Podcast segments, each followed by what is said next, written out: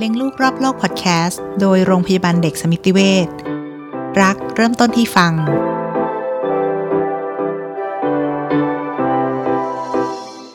อีพีนี้นะคะเราจะมาคุยกับคุณหมอด้านพัฒนาการและพฤติกรรมเด็กว่า เราจะเลือกของเล่นให้ลูกอย่างไร ให้เหมาะสมกับเด็กน้อยวัย0ถึง3ขวบนะคะ แต่ละวัยควรจะเล่นอะไร ความสำคัญของของเล่น หลักการเลือกเล่นยังไงให้ปลอดภัย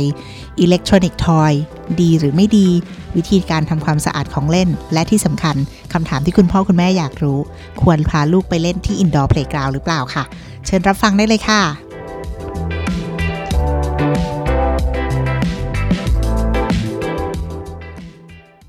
สวัสดีค่ะ พบกับรายการเลี้ยงลูกรอบโลกพอดแคสต์โดยโรงพยาบาลเด็กสมิติเวชนะคะ วันนี้ขิมอยู่กับอาจารย์ชมพู่นะคะ แพทย์หญิงอมรรัตน์ภูอารามวัฒนา กุมารแพทย์ด้านพัฒนาการและพฤติกรรมเด็ก โรงพยาบาลสมิติเวชสุขุมวิทค่ะ หัวข้อที่เราจะคุยกันวันนี้คือ เล่นให้ได้เรื่องสำหรับเด็กๆ อายุ0ถึง3ขวบ สวัสดีค่ะคุณหมอค่ะสวัสดีค่ะค่ะ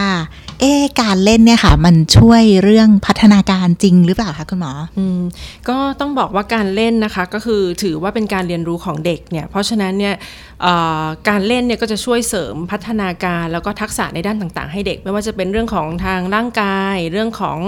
อาสติปัญญาร่างอ่าสังคมอารมณ์นะคะเพราะฉะนั้นการเล่นก็ถือว่าเป็นสิ่งสำคัญเป็นเหมือนกับเป็นการเรียนรู้วิธีหนึ่งของเด็กเล็กค่ะค่ะ ก็คือเหมือนเหมือนกับเป็นเครื่องมืออาในการใช่พัฒนาเขาใช่ค่ะ ใช่ไหมคะค่ะทีนี้เด็กๆเนี่ยค่ะ เราก็จะมองว่า เอ๊ะถ้าเด็กเล็ก ๆ แบบต่ำกว่าหนึ่งขวบเขาอาจจะยังไม่รู้เรื่อง จริง ๆ แล้วเนี่ยเราเล่นกับลูกได้ตั้งแต่อายุเท่าไหร่อะคะอืมจริง ๆ เราสามารถเล่นกับเขาได้ตั้งแต่เล็ก ๆ ตั้งแต่แบบเบาะเลยเนาะคือถึงแม้ว่าเขาจะไม่เขาอาจจะรับรู้ได้เอ่อแบบมีขีดจำกัด แต่ว่าคุณพ่อคุณแม่ก็สามารถที่จะเล่น แล้วก็กระตุ้นเพื่อที่จะช่วยเสริมพัฒนาการให้เขา เพราะว่าสมองของเด็กเนี่ยมันมีการพัฒนาแล้วก็มีการเรียนรู้อยู่ตลอดเวลาตั้งแต่เขาเล็ก ๆ นะคะค่ะ หมายถึงตั้งแต่เกิดมาปุ๊บเราก็สามารถทำอะไรแบบที่เป็นการปฏิสัมพันธ์เล่นกับเขาได้ใช่ก็อย่างเช่นช่วงเวลาที่เขาเอ่อตื่นลืมตาดี ไม่ร้องไห้ไม่งองแง คุณแม่ก็สามารถที่จะเข้าไปยิ้มไปพูดคุย กระตุ้นให้เขามองหน้าสบตาคุณแม่ ก็ถือเป็นค่ะการเล่นสำหรับเด็กเล็กได้แล้วอ๋อก็นั้นก็ถือเป็นใช่การเล่นแล้ว คือไม่ต้องค่ะมีของเล่นก็ได้ใช่ใช่ไหมคะก็เล่นพูดคุยร้องเพลงอ่าอืมอืมค่ะค่ะ แล้วแต่ละวัยเนี่ยค่ะ ควรจะเล่นยังไงดีคะอื มมีแบ่งแบ่งไหมคะว่าช่วงวัยไหนควรจะเล่นเล่นแบบไหนอะไรอย่างเงี้ยค่ะอืมก็หมอบอกเป็นหลักการรวมๆแล้วกันนะคะค่ะคือคือการเล่นแต่ในในแต่ละวัยเนี่ยก็อาจจะมีความแตกต่างกัน ก็คือขึ้นอยู่กับระดับพัฒนาการของเด็ก แต่ว่าหลักโดยรวมเนี่ยก็คือไม่ได้มีความแตกต่างกัน ก็คือเวลาที่คุณพ่อคุณแม่เล่นเนี่ยก็คือควรจะเล่นโดยการยึดเด็กเป็นศูนย์กลาง คือค่ะให้เด็กเป็นคนนำแล้วคุณแม่คอยสังเกต คอยตอบสนองอาเวลาที่เขาส่งสัญญาณการเรียนรู้หรือว่าเอ่อความสงสัยอะไรมาคุณแม่ก็ตอบสนองให้เขาค่ะเพื่อให้เขาเนี่ยสามารถที่จะพัฒนาแล้วก็ต่อยอดความสามารถที่เขามีอยู่ได้อืมให้เขาเป็นผู้นำการเล่น ใช่ ให้เขาเป็นผู้นำนำความสนใจแล้วคุณแม่ก็คอยเสิร์ฟคอยตาม คอยแนะ คอยสอนค่ะอ่าเพื่อให้เขาสามารถที่จะพัฒนาให้เต็มศักยภาพ ตอนนั้นๆของเขาได้ คุณหมอลองยกตัวอย่างนิดนึงได้ไหมคะ ว่าเวลาให้เขานำเนี่ยหมายถึงยังไงอะคะอ่าอย่างเช่นเขาอาจจะเล่นของเล่นบางอย่าง เช่นอ่าเล่นรถอ่าฮะเขาอาจจะแค่เอามาถ่ายเล่นถ่ายไปถ่ายมาค่ะเอามาเคาะเอามาดูตามวัย แต่คุณแม่อาจจะนำเขาเล่นให้มันเป็นเรื่องเป็นราวมากขึ้นอื มมีการเล่นสมมุติเข้ามาสอดแทรก เล่นรถเอ๊ะขับรถไปเจอสิ่งนี้รถเสียทำยังไงดีน้ำมันหมดเราจะทำยังไงหรืออะไรอย่างเงี้ยเป็นการตั้งคำถามแล้วก็ช่วยช่วยกระตุ้นให้เขาให้เขาคิดอะค่ะไร ประมาณเนี้ยค่ะอืมอืมอืมค่ะ แล้วอ๋ออ๋อแล้วก็อีกอันหนึ่งคือที่สำคัญเหมือนกันก็คือควรจะต้องเล่นให้เหมาะสมกับระดับพัฒนาการค่ะเพราะถ้าคุณแม่เล่นเล่นง่ายไป หรือของเล่นมันง่ายเกินไปบางทีเขาเล่นแป๊บเดียวเขาก็จะเบื่อออหือแต่ถ้าเกิดของเล่นนั้นมันยากเกินไป เขาก็จะเบื่อหรือเขาก็จะล้มเลิกท้อแท้ซะก่อนไม่อยากเล่น เพราะฉะนั้นเวลาที่คุณแม่เลือก ของเล่นหรือว่าเล่นกับเขาก็ควรให้ตรงกับระดับพัฒนาการ มีความยากนิดๆเพื่อท้าทายให้เขาสามารถที่จะแบบกระตุ้นต่อยอดการเรียนรู้ให้เขา ก็คือดูที่หลังกล่อง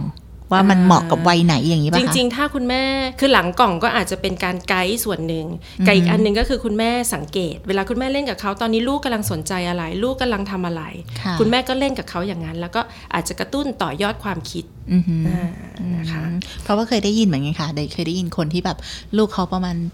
เจ็ดแปดขวบ แล้วเขาก็จะซื้อของเล่นที่เป็นตัวต่อให้อ่าแต่ว่าดูว่าสำหรับ 12 บวกขึ้นอ่าเขาบอกว่าเหมือนแบบ ท้าทายให้ลูกเขาอ่าทำในสิ่งที่ยากใช่ขึ้นอะไรอย่างเงี้ยค่ะค่ะ ก็อาจจะต้องดูเด็กคือเด็กบางคนชอบอ่าฮะคือพอยากท้าทายเขาก็อาจจะสนใจ แต่บางคนก็อาจจะเริ่ม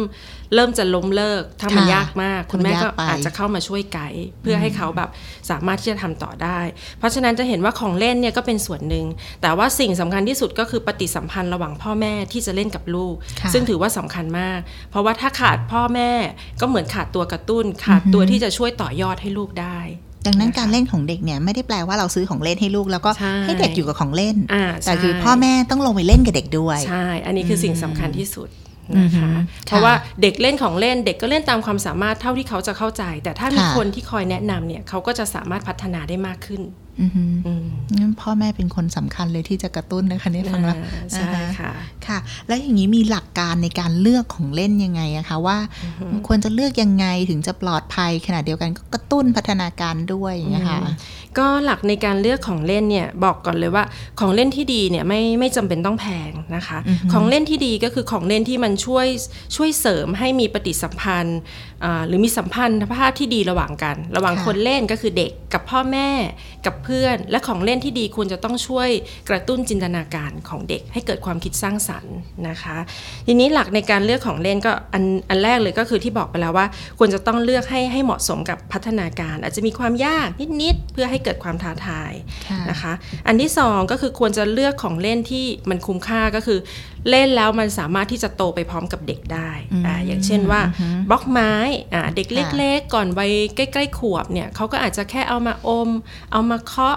หัดหยิบ หัดจับใส่กล่องใส่กระป๋องอ่าพอโตขึ้นมาหน่อยเช่นอายุสักช่วง 15-18 เดือน เขาก็อาจจะเริ่มเอามาต่อมาตั้งเป็นแท่งๆ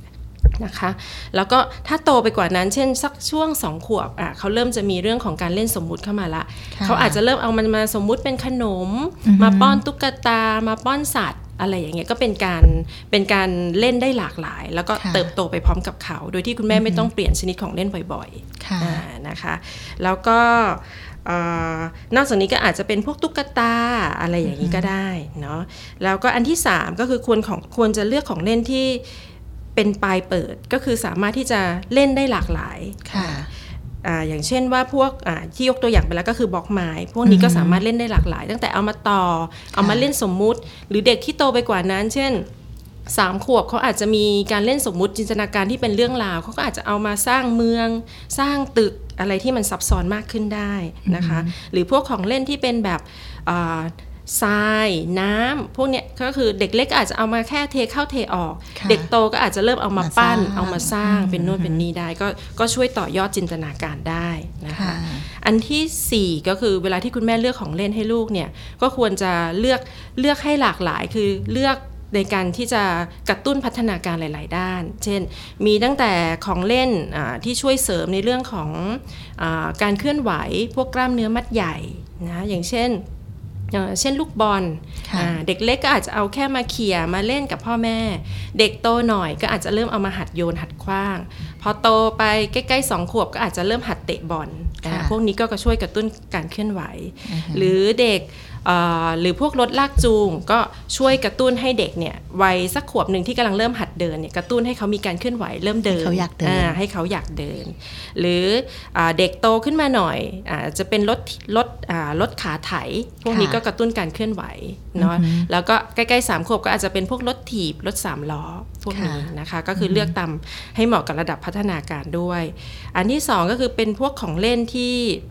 อ่อ ช่วยเสริมในเรื่องของทักษะพวกกล้ามเนื้อมือ ทักษะการแก้ปัญหาการใช้มือใช้ตาประสานกัน เช่นอ่าพวกบล็อกไม้ จิ๊กซอว์ตัวต่ออของเล่นที่แบบจำแนกรูปทรงตามค่ะบล็อกอะไรอย่างเงี้ยรถไฟ แล้วก็พวกอ่าปั้นแป้ง ปั้นดินน้ำมันสี พวกนี้ก็ช่วยกระตุ้นเรื่องของกล้ามเนื้อมือได้นะคะค่ะแล้วก็หมวดที่ 3 ก็คือพวกอ่าที่ช่วยเสริมเรื่องของภาษาเนาะก็อย่างเช่นพวกอ่าบัตรภาพอ่า หนังสือนิทานนะที่ที่คุณพ่อคุณแม่อ่านร่วมกับเด็ก และนอกจากนี้ถ้าเกิดเป็นเด็กที่โตหน่อยก็อาจจะเป็นพวกการ์ดเกมการ์ดเกมเนาะเกมคำศัพท์เอ่อตัวอักอ่าไอเกมตัวอักษรอะไรพวกเนี้ยอ่าฮะหรือว่าบอร์ดเกม พวกเนี้ยค่ะก็ได้พวกเกมกระดาษอะนะคะ แล้วก็หมวดทีสี่ 4 ก็คือพวกของเล่นสมมุติอะเช่นพวกตุ๊กตาหุ่นจำลอง พวกรถอาของเล่นไอ้พวก ทำอาหารบ้านค่ะตุ๊กตา อุปกรณ์ช่างพวกเนี้ยนะคะอืมจะเล่นนอกจากสมมุติใช่นอกจากช่วยเสริมจินตนาการแล้ว พวกนี้ก็จะช่วยในเรื่องของกระตุ้นเรื่องของภาษาได้ด้วยค่ะเนาะแล้วก็หมวดสุดท้ายหมวดที่ 5 ก็อาจจะเป็นพวก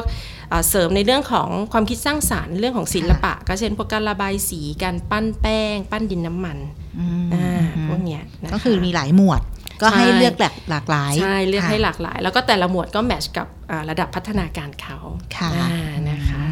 ึนะ เมื่อกี้ฟังอะค่ะ มีอย่างหนึ่งที่ขิม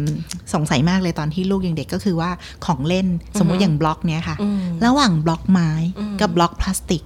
อะไรที่มันมันดูปลอดภัยกว่ากันสำหรับเด็กเล็กอะคะคุณหมอ จริง ๆ หมอว่ามันไม่ได้ต่างกัน แต่ว่าเพียงเพียงแต่เวลาที่เราเลือกเราอาจจะต้องเลือกของเล่นที่มันได้มาตรฐานนะอ่าอ่าฮะสีค่ะที่เอามาทำว่าโอเคมันมันเป็นสีที่ปลอดภัยสำหรับเด็กเนอะค่ะ ขนาดเด็กเล็กก็ไม่ควรจะเล่นอะไรที่มันเป็นชิ้นเล็ก ๆ เพราะว่ามันมีโอกาสที่เขาจะเอาเข้าปาก แล้วก็สำลักเข้าไปได้เข้าจมูกก็มีใช่ไหมคะใช่ที่แบบเด็กเอาไปยัดในจใช่มูกถ้าเล็กมากเขาก็จะไปยัดปากยัดจมูกเข้ารูหู เพราะฉะนั้นก็อาจจะต้องเลือกไซส์ให้เหมาะสม เลือกสีที่ปลอดภัยค่ะเนอะแล้วอีกอันหนึ่งที่เวลาเราเลือกของเล่นก็คือเอ่อเราอาจจะต้องดูว่ามันมีวัตถุที่เป็นอันตรายหรือเปล่า เช่น พวกแม่เหล็กที่มันมีความมีแรงดูดสูงสูงสูงหรือว่าค่ะพวก ถ่านกระดุม ซึ่งพวกเนี้ยอันตราย เพราะฉะนั้นอ่าเวลาที่คุณแม่เลือกของเล่นที่มันมีการใส่ถ่านเนี่ยก็ต้องให้มั่นใจว่ามันมีการปิดล็อกที่ปิดล็อกที่แน่นหนา เพราะว่าถ่านกระดุมเนี่ยถือว่าเป็นอะไรที่อันตราย ถ้าเด็กกลืนเข้าไปเนี่ยมีโอกาสที่จะแบบเลือดออกในกระเพาะกระเพาะทะลุได้นะคะถ่านกระดุมก็คือต้องไป scope ออกถ่านที่มันเป็นเม็ดเล็กๆใช่ถ่านอ่าถ่านเม็ดกลมๆเล็กเม็ดๆกลมๆเล็กอืมๆค่ะนะคะอืมอือหือที่คุณหมอเล่ามาทั้งหมดเนี่ยที่มันกระตุ้นพัฒนาการต่างๆเนี่ยค่ะจะเห็นว่า มันไม่ได้มีอะไรที่มันเป็นเอ่อใช้ไฟฟ้าเป็นอิเล็กทรอนิกส์เท่าไหร่เลยใช่ไหมคะ ทีนี้ก็เลยอยากทราบว่าบางคนเขาบอกว่า electronic toy เนี่ยค่ะมันจะช่วยพัฒนาไปช่วยพัฒนาการได้เยอะ ถ้าเทียบกับของเล่นโดยทั่วไปที่เป็นไม้เป็นบล็อกเป็นหนังสือเป็นอะไรอย่างเงี้ยค่ะ มันกระตุ้นพัฒนาการได้แตกต่างกันไหมคะอืมจริงๆเอ่อของเล่นพวกที่เป็นอิเล็กทรอนิกส์ทอยเนี่ยเขามักจะเคลมว่าเขาเขาช่วยเสริมสร้างพัฒนาการนะมีค่ะเสียงมีเพลง หรือบางทีมีคำศัพท์อะไรอย่างเงี้ยซึ่งจริงๆมันมันเหมือนเป็นคำที่ใช้ในการโฆษณามากกว่า เพราะว่ามันอาจจะยังไม่ได้มีการศึกษาหรือว่ามีหลักฐานอะไรจริง ๆ ที่เป็นการรองรับว่าเล่นแล้วลูกจะฉลาดขึ้นเนาะในในทางตรงข้ามเนี่ยของเล่นพวกเนี้ยเอ่อ ยิ่งยิ่งของเล่นเล่นด้วยตัวเองมากเท่าไหร่ เช่น แค่กดปุ่มมีเสียงมีแสงมีเพลงทุกอย่างอ๋อมันเหมือนเป็นการ entertain มากกว่าคืออย่างมากเด็กก็กดปุ่มแล้วนั่งดู คือเด็กไม่ได้ต้องใช้ความพยายามของตัวเองใช่เลยเด็กก็ไม่ได้ต้องใช้ความพยายาม ไม่ได้ต้องใช้ความคิดพลิกแพลงอะไรมาก กล้ามเนื้อมือก็ไม่ได้ใช้อ่าแค่ใช่กดอย่างเดียวอะไรอย่างเงี้ยใช่ไหมคะค่ะซึ่งซึ่งจริง ๆ ของเล่นที่แบบเบสิกธรรมดาทั่วไปที่ไม่ค่อยมีกลไกอะไรมากเนี่ยยิ่งยิ่งของเล่นมันมันมัน ธรรมดามากเท่าไหร่เนี่ย เด็กก็ยิ่งจำเป็นที่จะต้องแบบเข้าไป explore เข้าไปสำรวจ เข้าไปลองจับ ลองแก้ปัญหา ลองประยุกต์ใช้ว่ามันมันต้องเอามาทำอะไรได้บ้างจริงมันอาจจะด้วยกระตุ้นการเรียนรู้ได้มากกว่า เขาได้ใช้จินตนาการใช่มากกว่า ใช่ค่ะแถมของเล่นที่เป็นอิเล็กทรอนิกส์มันมักจะราคาแพงกว่าด้วยถูกใช่ ก็อย่างที่บอกว่าของเล่นแพงไม่จำเป็นว่าจะต้องดีอือหือเนาะ ของเล่นเบสิกธรรมดาแค่ อ่าอย่างเช่นอ่าในบ้านมีถ้วยชามพลาสติกค่ะอ่าแค่เนี้ยเด็กก็สนใจละ เอามาอือหือหัดเทน้ำตักโน่นตักนี่ หรือเอาค่ะมาเล่นสมมุติเป็นอ่า จานใส่กับข้าวเล่นเป็นเรื่องเป็นราว หรืออย่างหมอนแค่หมอน เด็กๆก็อาจจะแค่เอามาตีกันสนุกสนาน หรืออ่าฮะบางคนโตขึ้นมีจินตนาการ ก็อาจจะทำมาเป็นสร้างเป็นบ้านเป็นถ้ำเล่นจำลองสมมุติกันเป็นเรื่องราว ซึ่งจริงๆ ยิ่งเด็กได้ได้เรียนรู้ได้ลงมือทำเนี่ยด้วยตัวเองมากเท่าไหร่เขาก็จะยิ่งมีโอกาสพัฒนาแล้วก็เรียนรู้ ได้มากขึ้นเท่านั้นค่ะเนาะอืมค่ะงั้นแปลว่าแทนที่คุณพ่อคุณแม่จะเสียเงิน ซื้อแบบ electronic toy แพงอ่าๆซึ่งมันแพงด้วยอาจจะนวัตกรรมหรืออะไรอย่างเงี้ยใช่ใช่เรามาลงทุนด้วยของเล่นที่มันดูธรรมดาอ่าแต่ใช้ material ดีๆ ปลอดภัยดีกว่าอ่าใช่ไหมคะคุณหมอและที่สำคัญคือคุณพ่อคุณแม่ควรจะต้องร่วมเล่นเล่นกับลูด้กวยด้วยอ่าเพราะบางทีของเล่นที่แบบอิเล็กทรอนิกส์ หรืออะ iPad มือถือสิ่งเหล่านี้คุณแม่อาจจะรู้สึกว่าเอ๊ะมันก็ ดูน่าจะช่วยช่วยสอนคำศัพท์ได้นะ ช่วยสอนภาษาอังกฤษให้ แต่ว่าจริง ๆ แล้วมันมันเหมือนเป็นการ entertain น่ะคือเด็กค่ะอาจจะจำคำศัพท์ในนั้นได้ เพียงแต่ว่า ไม่รู้ว่าเขาจะเอาไอ้สิ่งเหล่านั้นมาประยุกต์ใช้ในชีวิตประจำวันได้ยังไงอืมแล้วของเล่นพวกนี้อาจจะมีข้อเสียคือมันมันดึงความสนใจของเด็กมาก จนทำให้เด็กเนี่ยอาจจะลดปฏิสัมพันธ์กับคนรอบข้างกับคุณพ่อคุณแม่ลงค่ะเนอะก็มีปัญหาต่อเนื่องไปอีก ใช่ ก็จะมีปัญหาต่อเนื่องอีก ซึ่งส่วนใหญ่ถ้าเล่นมาก ๆ จริง ๆ ไอ้พวกที่เป็นดิจิตอลมือถือ iPad ส่วนใหญ่มันก็ จะมีปัญหาเรื่องของพูดช้าอือหือปฏิสัมพันธ์ทางสังคมกับคนอื่นไม่ดีอะไรค่ะนะคะบ้านไหนที่ฟังถึงตรงนี้แล้วเคยมีปัญหานั้นนะคะ ย้อนกลับไปฟัง EP 1ได้เลยนะคะ เพราะเราเคยคุยกันเรื่องนี้แล้วนะคะ ทีนี้เด็กเล็กเนี่ยค่ะ คุณพ่อคุณแม่ก็จะกังวลเรื่องเกี่ยวกับความสะอาดอือฮึค่ะ แล้วของเล่นเนี่ยค่ะ เราควรจะทำความสะอาดบ่อยแค่ไหนและทำความสะอาดยังไงคะ จริงๆ ของเล่นที่อยู่ในบ้านเนี่ยเราก็ถือว่ามันเป็นของเล่นส่วนตัวเนาะค่ะก็อาจจะไม่ได้กังวลเรื่องของการติดเชื้อมากนัก คือมันมันไม่เหมือนกับเวลาที่เราไปเล่นของเล่นสาธารณะนะคะอืมค่ะเอ่อแต่อาจจะระวังหน่อยในเด็กเล็ก โดยเฉพาะเด็กน้อยกว่า 1 ปีที่เขาแบบส่วนใหญ่ก็จะเป็นการเอาของเล่นเข้าปาก อ่าหรือพวกยางกัด พวกนี้ก็อาจจะต้องทำความสะอาดบ่อยหน่อย ซึ่งหลักการง่าย ๆ ในการทำความสะอาดก็คือถ้าอันไหนที่เราล้างได้ เราก็เอาไปล้าง ล้างด้วยน้ำสบู่ น้ำยาล้างขวดนมอ่าอย่างนี้ค่ะหรือถ้ายางกัดคุณแม่กังวลหน่อยก็อาจจะนึ่งวันละครั้งหรืออะไรอย่างเงี้ยก็ได้นะอ๋อคะวันละครั้งเลยเอ่อมถ้าถ้าสมมติว่ามันเป็นยางกัดถ้ามันทำได้ง่ายๆแล้วถ้ามันมันหล่นหรืออะไร เราก็อ่าฮะอาจจะต้องอา ล้างตามความจำเป็นตามสถานการณ์ค่ะแต่ถ้าเกิดว่าเป็นเด็กที่โตแล้วแค่เล่นธรรมดาไม่ได้จะต้องเอาเข้าปากอะไรหมอว่า จริงๆก็ไม่ไม่ได้ซีเรียสก็อือหือถ้ามันเปื้อนมันเปลอะเปื้อนดินเปื้อนน้ำลายเปื้อนอะไรคุณแม่ก็เอาไปล้างทำความสะอาด หรือถ้ามีคราบฝุ่นคุณแม่ก็ใช้ผ้าชุบน้ำเช็ดค่ะอืมนะคะเคยเห็นมันมีตุ๊กตาค่ะอ่าที่เขาเด็กๆ เขาจะใช้เป็นยางกัดอ่า แต่มันเป็นตุ๊กตาเลย เพราะฉะนั้นมันจะมีสตรัคเจอร์ข้างในที่เป็นโพรงอ่าแล้วมันก็เหมือนกับติดเชื้อเข้าไปข้างในข้างในอืมขึ้นราอย่างเงี้ยค่ะ คุณหมออมแบบนั้นเนี่ยมันมันไม่ควรจะใช้เป็นยางกัดหรือเปล่า คือควรจะใช้เป็นแบบมือจับเล่นธรรมดาหรือเปล่าอะคะ คือยางกัดมันก็เหมาะกับช่วงวัยที่เขาเขาเอาอาในช่วงที่เขาเริ่มจะมีฟันขึ้นอะเดี๋ยวบางค่ะคนก็จะคันเหงือกมันก็จะมีพวกอุปกรณ์ยางกัดอ่าฮะแต่เวลาเราเลือกของเล่นบางทีเราก็อาจจะต้องเลือกที่มันแบบโครงสร้างมันไม่ซับซ้อนมากอืมดูแล้วมันน่าจะทำความสะอาดได้ง่ายๆค่ะอะไรอย่างเงี้ยนะคะบอกเลยแล้วกันอันนั้นคือที่มันเป็นรูปยีราฟอะค่ะอ่าหลายๆบ้านอาจจะมีอ่าอ่าคือมันใช่ก็กัดก็ได้ถือเล่นบีบก็ได้แล้วมันก็อ่ามีใช่โพรงข้างในใช่ซึ่งน้ำลายเข้าไปอะไรแล้วมันก็กลายเป็นขึ้นราข้างในได้อืม อืมอืมอืมอันนั้นก็ก็ต้องระวัง อาจจะต้องคอยดูคือถ้าเกิดเอ่อคือถ้ามันมีรูเนี่ยมันจะยากตรงที่ว่ามันก็จะมีน้ำที่มันซึมค่ะเข้าไป โอกาสที่เราจะไล่น้ำในนั้นมันออกมา มันก็ยากมันก็มีโอกาสที่จะขึ้นราได้ง่าย แต่ถ้าเป็นยางกัดธรรมดาบางทีมันก็คือมันทึบมันทึบอือหืออ่าพวกนั้นก็จะทำความสะอาดง่ายหน่อยค่ะงั้นก็ต้องดูตามวัยใช่ใช่อืมค่ะ ทีนี้เมื่อกี้คุณหมอพูดถึงว่าของเล่นที่เป็นสาธารณะอือฮึดังนั้นแล้วเนี่ยค่ะ เราควรจะพาลูกไปเล่นในที่ที่มีเป็นเหมือนสวนสวนเอ่อที่เล่นสาธารณะ เป็น indoor playground อะไรอย่างนี้ควรไหมคะเอ่อจริง ๆ ก็ไปเล่นได้นะคะ แต่ว่าที่กังวลอย่างเดียวก็คือเรื่องของการติดเชื้อมากกว่าอืมเพราะฉะนั้นเอ่อคือถ้าไปเล่นก็ต้องยอมรับว่าลูกก็จะมีความเสี่ยงที่อาจจะค่ะได้รับเชื้อมา โดยเฉพาะถ้าช่วงไหนแบบโรมีคโรระคบาดมือเท้าปาก มีท้องเสียโรต้า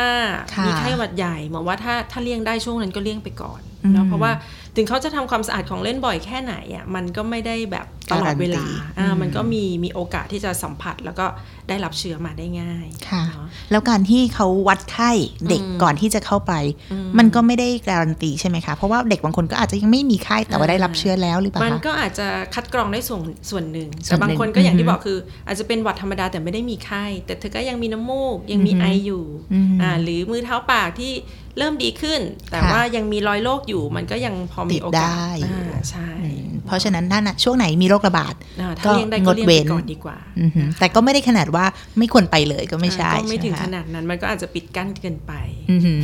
ค่ะ หลาย ๆ คนฟังแล้วอาจจะสบายใจขึ้น เพราะว่ามันก็คือไม่ได้แย่ไปซะหมดอะไรเงี้ยอ่ามันก็ใช่ต้องใช่ดูตามสถานการณ์ ก็ก็เลี้ยงพอให้แบบ คือเขาก็ต้องมีภูมิต้านทานของเขาส่วนหนึ่งอือหืออ่าค่ะคือไปเล่นข้างนอกไปเล่นเจอเด็กหลาย ๆ คนมันก็มีโอกาสในเรื่องของพัฒนาการทางด้านของทักษะสังคมอ่าเล่นร่วมกับคนอื่นอะค่ะการแชร์การแบ่งปันเนาะเพียงแต่ว่ามันก็มีความเสี่ยงเรื่องของการติดเชื้อมากขึ้น มันก็เหมือนกับอ่าส่งลูกไปโรงเรียนนะเวลาที่เขาไปเล่นกับเพื่อนๆ ไปเล่นอยู่ในสนามเด็กเล่น มันก็มีโอกาสที่เขาจะติดเชื้อได้รับเชื้ออยู่แล้วก็เป็นธรรมดาค่ะเนาะอืมโอค่ะ เคค่ะ วันนี้นะคะ คุณพ่อคุณแม่คงได้รับคำตอบไปว่า จะเล่นยังไงให้ได้เรื่องสำหรับลูกน้อยที่อายุประมาณ0-3ถึงขวบนะคะ ก็ขอบพระคุณอาจารย์แพทย์หญิงอมรรัตน์ภูอารามวัฒนามาก ๆ นะคะ ที่มาให้ความรู้กับเราวันนี้ค่ะ อย่าลืมช่วยกันกดไลค์แชร์ Follow และ Subscribe รายการของเราได้ใน YouTube Spotify SoundCloud Apple Podcast และ Podbean นะคะ ขอบคุณค่ะ